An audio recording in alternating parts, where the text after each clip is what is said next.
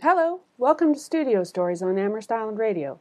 I'm your host, Lynn Wyming, and on this program I take you on a Canadian art tour, starting here on Amherst Island and going beyond. Every episode we visit a different studio and talk to artists and artisans about their work, their beginnings, and more. We'll update cjai.ca/studio stories with images of or links to our guests' work and sites, so be sure to take a look. Hello and welcome to Studio Stories. I'm Lynn Wyming, and today I'm in the studio of Peter Large with Margaret Maloney as well, and we will talk to both of them about their different art forms. Good morning, Peter. Good morning, Margaret. Good morning, Lynn. Margaret, would you like to start by just telling us what you do? I have come rather recently to, well, it's within the last 5 or 6 years, to photography. I mean, I guess everybody takes photographs, but I never sort of looked at them as in terms of art. Although with being married to a painter, we've looked at art together for decades, but so I'm used to looking with a critical eye, and then suddenly I think we've been fortunate in our travels, and it's I began photographing what I saw. You know, in Africa and Nepal, and then some wonderful person liked the pictures and furnished an office in Kingston with them, and I was sort of overwhelmed. And then I had the courage to put something into some of the juried shows, the Click Show or the Arts and Letters Club, and they were accepted, and it's amazing what a little encouragement does. So that's how I began. Excellent. And Peter, tell our listeners what you do if they are not familiar with your work. My work is drawing. They're drawings now. I have painted in watercolor, and I'm a fairly good watercolor artist, and I've done the usual conventional painting and acrylics and oils. My background is, from a long time ago, is engineering, and I learned my engineering craft, if you want to call it that, at the drawing board and with set squares. And so those are the tools that I use today, and the pigments, you want to call it the colors, I use are color pencil. So really, I'm back to the drawing board, quite literally, using those old tools and color pencils, of which you can see there's probably 100 there, roughly scattered or sorted by color, and that's what I work on. The other thing that I insist on, and watercolor artists will know this as well, and that is you have to have good quality paper. For my drawings, I use an Italian-made paper called Fabriano, 140-pound, natural. It's a beautiful paper to work on, and you can make all kinds of mistakes, and you can rub it out, and the paper takes it very well. Nice. So that's what I do. And how did you get started from engineering to drawing? This will be a quick encapsulation. After I graduated, I worked for a consulting engineering firm in downtown Toronto. In those days, you actually had an hour for lunch, and so I would go and walk about the city community. Our office was at Bloor and Jarvis, I think is what it was. I began to discover that there were art galleries around in that region, and there are still some today, and there was one particular one called the Roberts Gallery, which is still there today. And I walked by it and looked in their window and saw the most exquisite ink drawings I had ever seen. Keep in mind that was a long, long time ago, but they're still exquisite drawings. And I went back to work in the afternoon and spoke to my seatmate who had his drawing board beside me, told him about these wonderful ink drawings, and I said, boy, I'd really love to be able to do that. He said, I teach drawing at the YMCA. Why don't you join my class? And that is where I began. I'll tell you one anecdote related to that. The artist who did the ink drawings, and I'll give you the date, it would be about roughly 1960, was an artist by the name of Alan Collier. I didn't know Alan Collier or anything about him, but I just loved him. In the 1980s, I joined the Arts and Letters Club, and I met Alan Collier and got to know him a little bit. He's now passed away. But he would go on painting trips with his family every year. I found out a couple of things. First of all, he was a very shy person. And secondly, that his birth date was the same date as mine. What good fortune to meet the person who inspired you to start all this. I had never expected that. That was entirely luck. Right. Yeah. So, Margaret, you mentioned that your work is well, you guys travel. And so your photography is often from your travels, yes?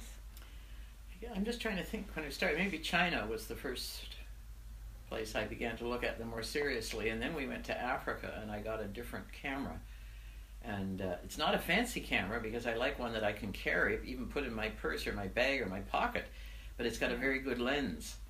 And we were fortunate, we were in Namibia and the animals were right there in front of us. It wasn't like being in a zoo or it wasn't really a safari, they were out. Right. Now, we were in the Land Rover, we weren't, but I can still remember the hyena looking right up at me thinking, I wonder if it will jump. And, but, you know, that, and then we were in Nepal just before the dreadful earthquake, and I feel badly sort of when I look at the pictures. There were lovely children there in the main square, and it was totally destroyed within months. And it's heartbreaking.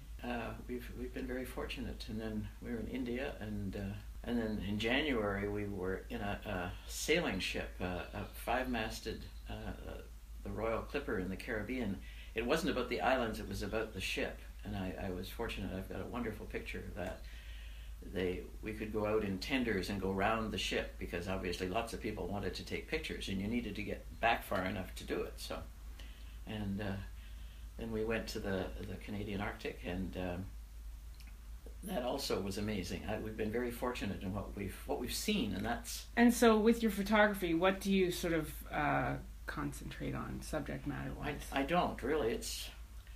And unlike a lot of photographers, I don't take thousands of shots hoping one of them will be good. I tend to kind of wait until I think it's likely to be good, and then you take several, but not hundreds, because we've certainly traveled with people who go through rolls of well, not rolls, the chips, maybe, you know, 2 or 3 a day. And mine would last for the whole trip, so I don't know. I'd like to think it's because I'm discerning, not that I'm lazy, but but I've been very fortunate, you know, if you get one good picture. Right, and so I guess what I'm getting at is when I look at Peter's work, I see the island all around. Yeah. And when I've seen your photographs, they're usually from away. That's right. Is that right? We've got such good photographers here, particularly Brian Little. I wouldn't compete with him. I wouldn't get anywhere. So mine have not really been of the island, and right. I know quite a few people are. There are a lot of photographers on the island. And the subject matter is interesting, right? It's different, like that blue-footed booby. I love that. Yes, so great. that was in a shaky zodiac. It's amazing. Yeah. You know, you think you're going to drop the camera in the ocean. Yeah. But and the people I've done. I always ask permission, but particularly if there's children. But I have one that's hanging in the living room of a little Indian girl who's learning to walk on a sort of tightrope on a wire, and she's so pleased with herself. She turns around at the end and she smiled at me. Nice. So Peter, tell me about your inspiration. Margaret is more photographing while away, and Peter, yours. I recognize your subject matter. My inspiration. It has become really the island and elements of the island, particularly bird life. I've got a couple of drawings here of snowy owls, for example, right? And bobolinks and blue jays and hummingbirds. I've got them, they're all around me here. Rose-breasted grosbeaks. Yeah, that's right. I don't know what happened to that one. You know, I have to, for birds specifically, I use photographs as helpers. Because I can't sketch a bird that fast, right? But I find the island subject so interesting. And I mentioned to you that I'm preparing for an exhibition next year. The subject will be really the island and Eastern Ontario, but for me, mainly island subject. And I've begun asking people who have lived here a long time, like Keith Miller, for example, Laurie Kilpatrick, and every time I talk to them, I tell them about the show. And the title of the show is Traces. It's intended to actually be a show not about history, but about traces which have been left by generations that came before us. Every time I talk to somebody who's actually an old islander, I learn something else. I found out, for example, that this drawing here. It's a church. It's dated 1873. Keith Miller was married there. So apart from just being a building which needs a lot of repair, it actually has a history and it goes back 150 years. And which church is that? It's in the village. It's not a church anymore. It's right beside Victoria Hall. And I'm going to be doing a drawing of Victoria Hall, which everybody knows.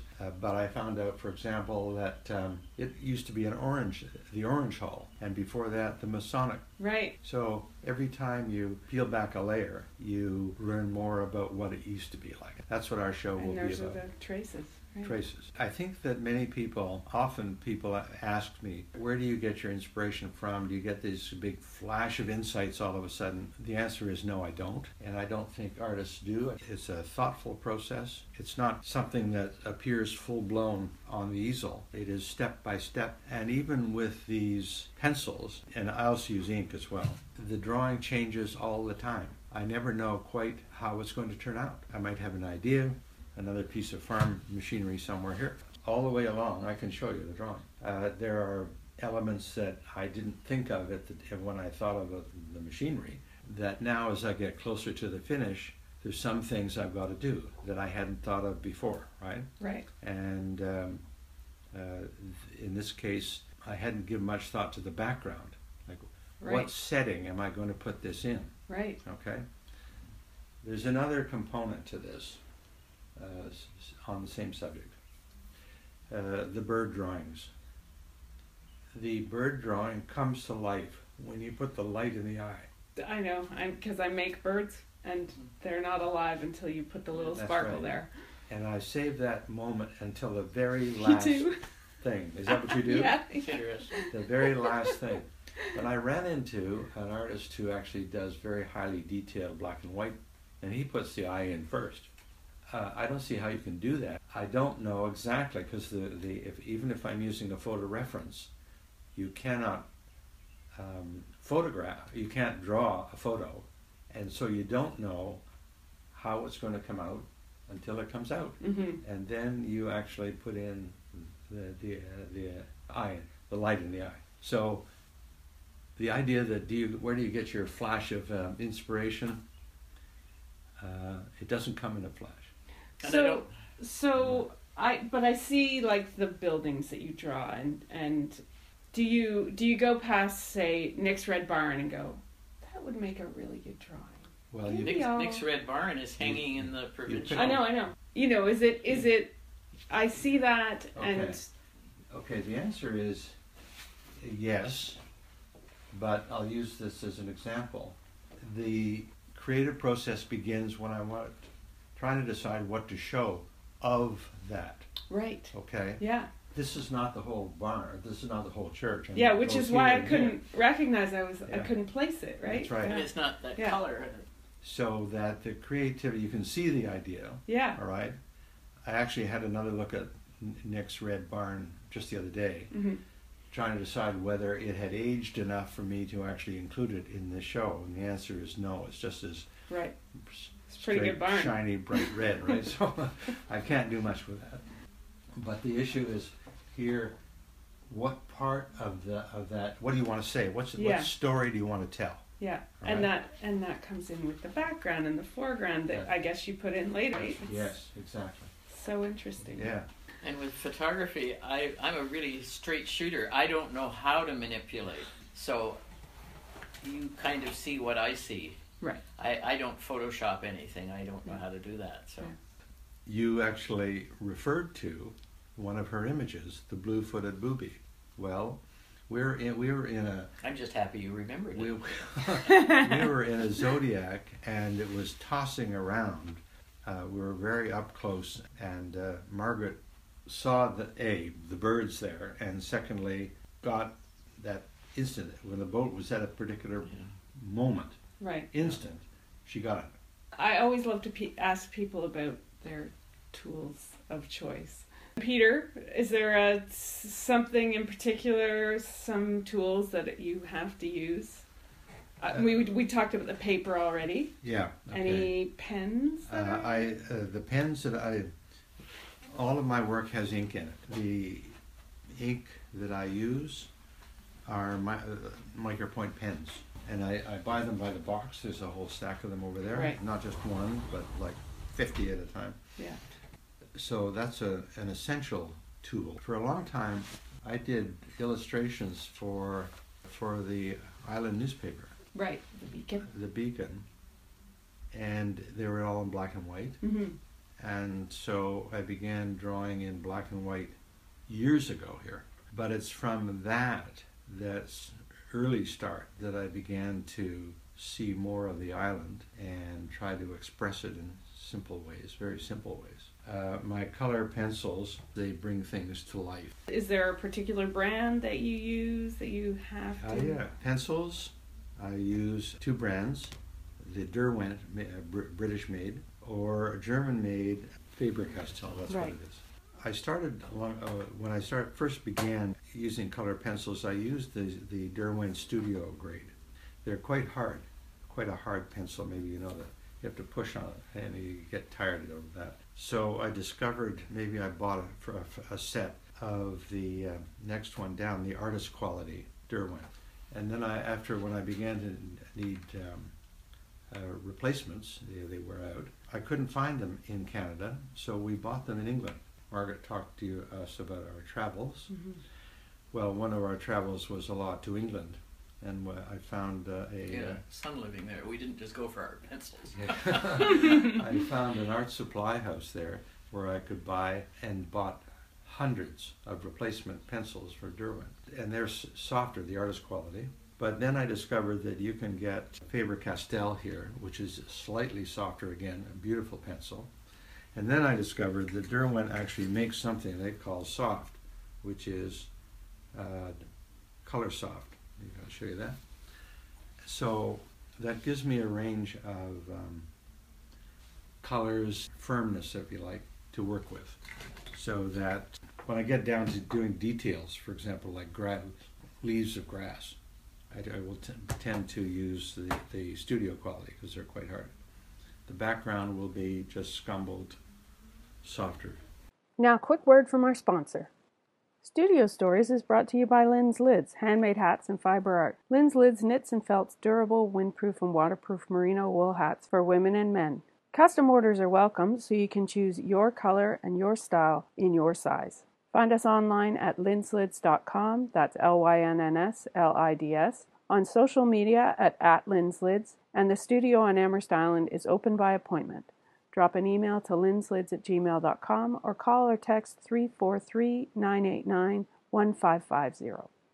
Now, back to our program. If you're just joining us, this is Studio Stories on Amherst Island Radio. I'm your host, Lynn Wyming, and for this episode, I'm speaking with Amherst Island artist Peter Large and photographer Margaret Maloney. So now I'll ask Margaret about the tools that she uses. What type of camera do you use? It's a small Sony but it has a Zeiss lens, and it's a 30 zoom, and it's lightweight, it's small, and it works. Here's one that I like to ask people. What's the most challenging part of your photography?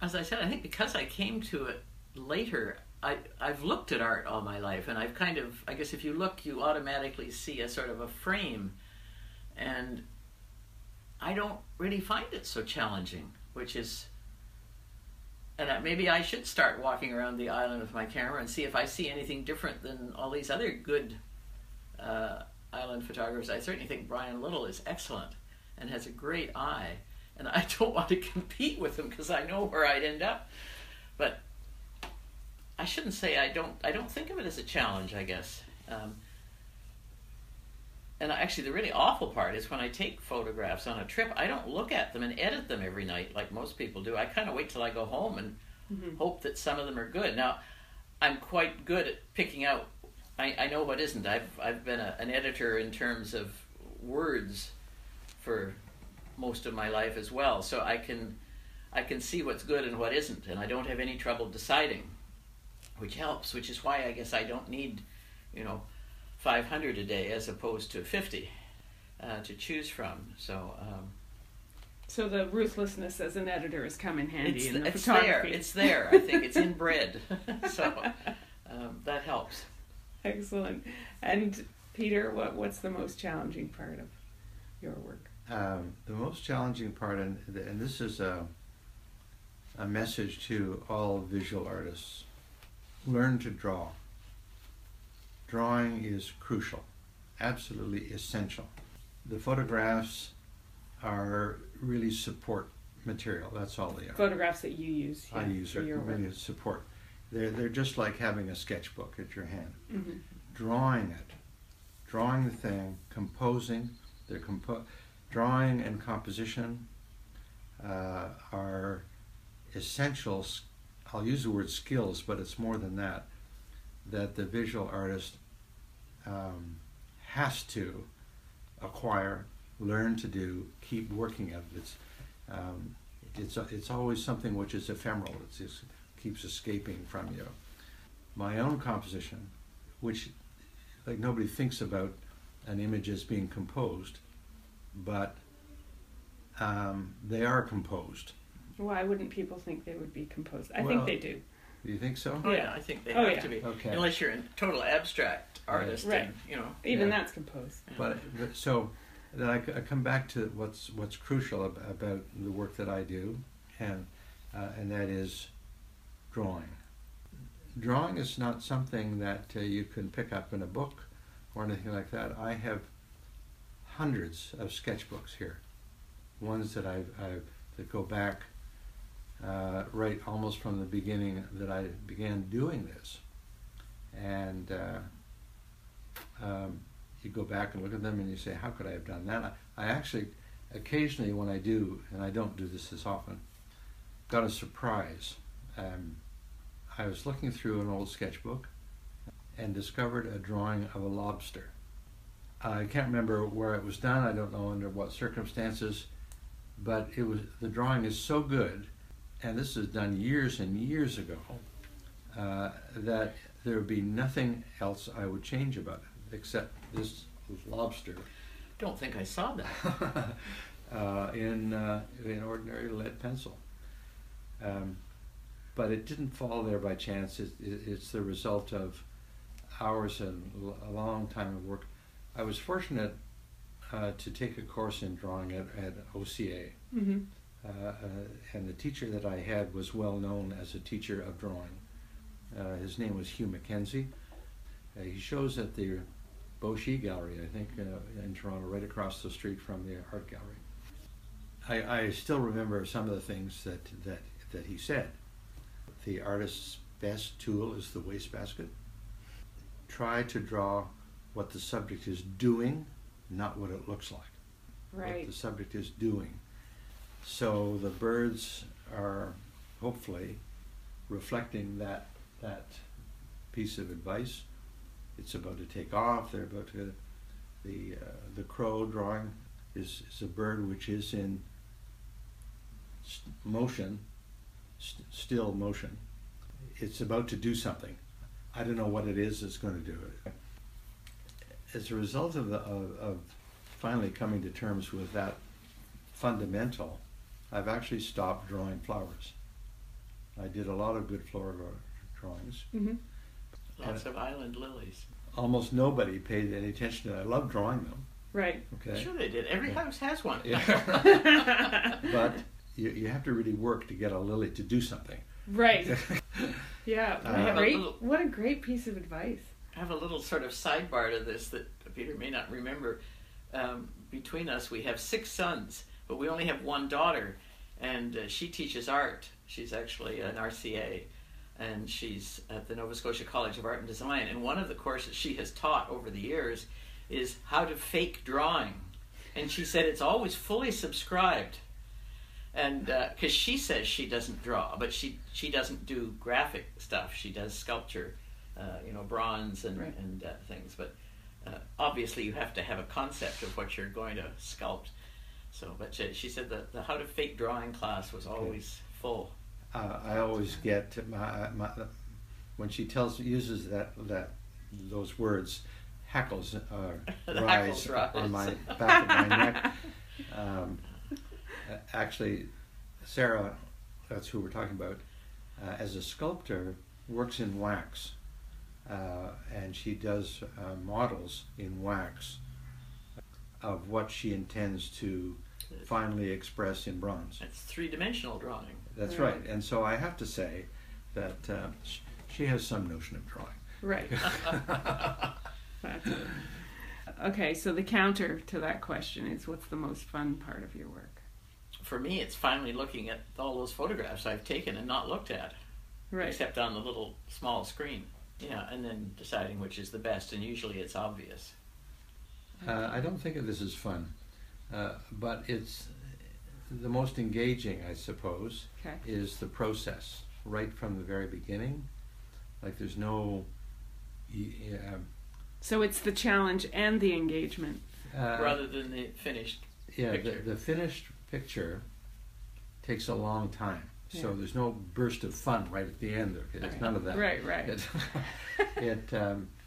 It takes me a long time to finish that, and then I will have the drawing on the easel here for quite a while, and come in kind of just suddenly to see if there's something that strikes me. And there are tiny little moments in, and I'm using the church again as an example, that I added very late. This area here was a blank white, and so I decided just to kind of trail a lead pencil through here to give an impression of tree branches. So what's the most fun? I don't know, finishing this thing. I don't know, that's not right either. That's not right. I don't even know how to answer you. Really. It's a longer process, of course. It is. Than, yeah. For Susan, she said it's the composition is the most fun, and the challenge is finishing it. Like the I've got it composed, I know what I'm going to make. It's getting there. Getting to the end is... Yeah. Yeah, I can understand that. Yeah. This is a question that I wanted to ask you, because you work every day. Yeah. Do you have a routine to your work? I mean, the only routine is to actually walk across the lawn and get in here. Get out there and get working. And get working. And people say, why isn't there a phone in the studio? And I said, because he doesn't want one. I don't want one here. I don't use a computer in here. This is just... music. That's what it is. Yeah, I actually have the CGRT radio on all the time. That's about all. When it was actually the reason that we're here is because Margaret went out looking at houses with Janet Grace when Janet was just getting her license, her real estate license. This was in 2000. Well, it was only because we were staying there for the tall ships. And Margaret said nobody should actually work on. Margaret and Janet said, "Well, I have two houses I have to look at," and Margaret said nobody should actually work on Canada Day. I'll join you just to keep you company. And Margaret came back. And to me, and I didn't go on this trip, and said, there's one house you should really see. It has a studio, right? Well, it didn't. It had a spa. It had a hot tub over in that corner. This was an exercise room and a hot tub. It was all insulated, but it had north light. In fact, you can see how well finished it is compared to, I won't even show you the garage. One of the things that I have a weakness for is art supplies. I buy paper all the time, and as you can see, pencils and pencils. You know, just something new I might look at. And I discovered, because we lived at Hay Bay for 10 years, and we had a studio area, but all of my paper was kind of under the bed or behind the sofa or something like this. So I had a very good craftsman build me this storage cabinet here. Oh, right, yeah. Okay, it is so big. Was it Ted Wimp? Ted Wimp actually did it. I don't know whether Ted is still living. But it was with Brian Grace's advice that I actually asked Ted if he would do it. So we talked about design and the fact that each drawer has got to be on very robust hardware, because there's a lot of weight in there. The other thing that is there is that I won't be able to take it with me if we ever leave, because it's so big I can't get it out of the studio. Really? Yeah. Built inside. So the two drawers, I don't know, 2, 3, and 4, are my paper supplies. Mm-hmm. Look a bit skimpy. And and there's other stuff, you know. I went to the opening. I think Margaret was there too. At the Arts and Letters Club, the opening of a show by a very distinguished woman by the name of Pat Fairhead. She's a watercolor artist. She was invited to have an exhibition of her own work at the club. And were you there that night? Yeah, I think was it her 90th birthday? Her 90th birthday, wow. Okay. And she didn't look it. She is kind of a feisty person, hard works every day. She lives in Bracebridge area. Her studio is up there, Bella. If there is a show like that and you're the subject, you know, there's dinner and then there's an audience of members who come to see the show opening. And the artist in turn has got to say a few words about their own work or their life or whatever. And so she talked a bit about her work, her painting, and rather scattered. She's been around long enough. She actually, one of her teachers was a member of the Group of Seven, Arthur Lismer, I think it was. Anyway, in passing, without any qualification or any explanation, she said, and she has 2,000 works in inventory. Now, in order to have 2,000 works that you keep, I can't. How many? Yeah. That's right. She started earlier than I did. Right. So that was another question that I had. So you were a civil engineer for years, and at what point did, was it a retirement thing that you went, okay, I'm done with engineering, and now I'll go full-time at this? I carried this through almost from the beginning. He had a gallery, several galleries while he was working, but not much time to paint, I guess, and Hay Bay. And the Arts and Letters Club has been helpful to me because it gave me a place to actually exhibit work and exhibit it in the company of very highly qualified other artists. So you were a member there before you, while you were engineering? Yes. Yeah. So I always like to let people know, is there anywhere that people can go online or in person to look at either of your work? If you want to see our work, come here. We do not seem to have a commercial bent. You've got your work at the Weasel and Easel. You do some shows at the Arts and Letters Club and various places. That's right, yeah. So your work gets out there. It certainly does. Well, I'll tell you, the most recent one, I suppose, I don't know whether you saw the drawing of the turtle, the Blandings? The Blandings turtle. Yeah. Oh, yeah. Brian was saying last summer. Yeah. Last year, about now, I think it was, last June, we were invited to come and exhibit in Belleville in an outdoor, and they had a day of sort of art and music and food, and a few artists were invited to come and show that day. So they asked me, and I brought a lot of work, including the original of the Blandings turtle. Mm-hmm. I won Best of Show that day, and then somebody came along who lived in Belleville and bought the original. This is fine. You can't hang on to stuff. That's the other thing. You can't hang on to things. I've got a print or two of the turtle here somewhere still. You've got to keep moving on. Here's a question for you. Is there going to be a studio tour? Yes. But see, there's going to be a house tour in September, so I don't think it'll be there might be some art in conjunction with that. The end of September, I think. There are about 10 houses which are open to the public on the island. So the art may be a corollary to that, but there won't be a separate art. We're open for business, though. And so if people want to come here and see your work, they give you a call? Give me a call. Give us a call. It's better to make sure there's somebody here. Yeah, give us a call. And we're probably here most of the summer this year, but give us a call, and we like having people come. Thanks so much for having me today, guys. Thanks for joining us after an extra long Studio Stories break. Be sure to join us next time when we have two mini interviews with young Kingston artisans, Sarah Hamlin of Caboose Co. and Ronnie Lloyd of Sable Dog Paddles.